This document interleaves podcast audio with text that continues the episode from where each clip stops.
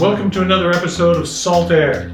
This week I want to talk about the master minion communication systems. Now, one of the major hallmarks of Salt is that we can have a lot of connected minions and still communicate with them very, very quickly.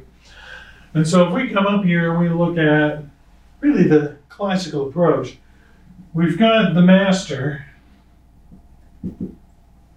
and then many minions connected up to that master.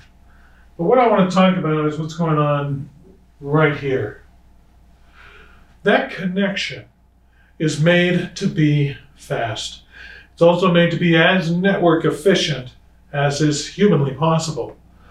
And so what's going on is that up on the master, we have two ports that are exposed. One that we call the pub port for the publication, and the other that we call the return port or the ret port. The minion connects up to the published port. This is why, when you're setting up salt, the minion only needs to know where the master is. The master doesn't need to be informed where the minion is. Also, from a firewalling perspective, you have a unidirectional connection which needs to be made. Now, the minion connects up to the published port, and then the published port is sending down what are called pub messages. These pub messages are made to be extremely small. Since the logic and the intelligence about how to do whatever routine is being called lives on the minion, we don't need to send that actual message over the wire, just a reference to it. And so we use serialization inside of this message to make it as small as possible so that they can fan out in a very efficient way across large numbers of minions. The minion then receives the publication and it executes it. After it executes, it connects back up to the return port with the return information. Now, the published message comes down with what we call a JID or a job ID. That job ID is a timestamp. So we know exactly when the job was initiated and the job ID is created up on the master. That, that is what allows us to make sure that these returns that are coming back have the job ID associated with it. And so we get continuity. But one of the ways that we get speed is with decoupling these two routines. Since the publication and the return are completely decoupled, that allows us to not have to have any waiting sequences up on the Salt Master. That also allows us to make sure that since there are no waiting routines, we can have significantly lower overhead on the master, and it allows us to make sure that we have stronger continuity and if we time out on, on a publication that goes down, we're still going to get the return. In a classical network situation, we would create just a single network connection. And if there's a timeout, then we kill that connection. And then we also kill the return. But with this, with this system, that return is going to still come back. This is something that confuses people with salt because you use the command line, salt command, right, to invoke one of these routines. And the command line may say, I'm not going to wait for these returns anymore. And it'll stop and say, I didn't get a return from some of these minions. When in actuality, those minions are probably still running, they're just going to return a little later.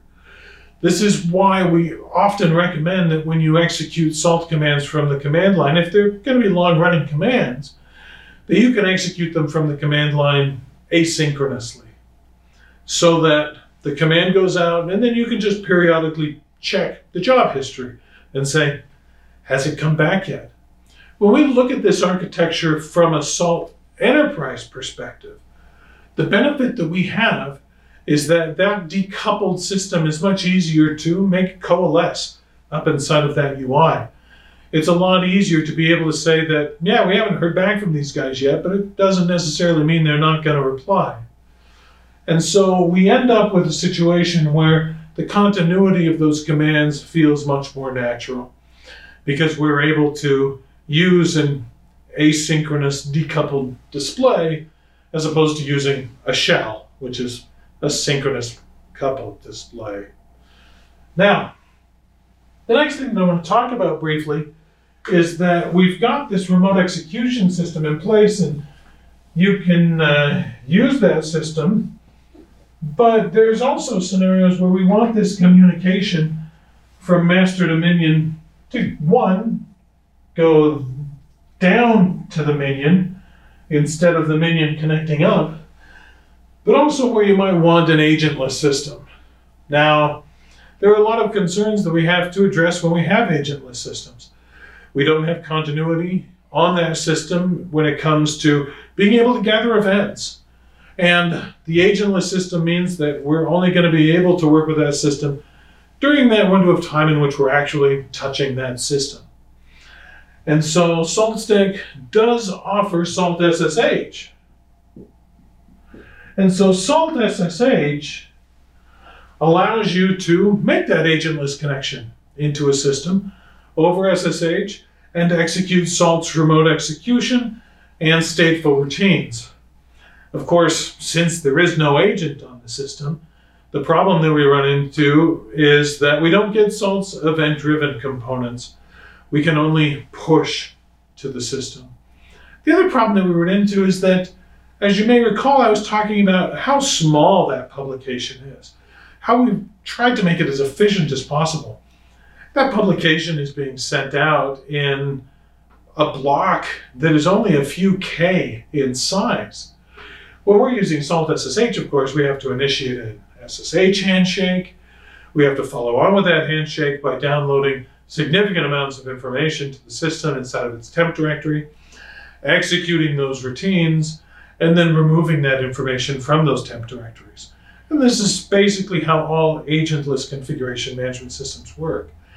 And so this is why Salt with an agent scales and is so much faster than using an agentless Salt SSH style approach to solving those problems. The Salt SSH is still a wonderful and convenient tool. It makes it easy to use the power of Salt to set up systems that you either can't or shouldn't put an agent on.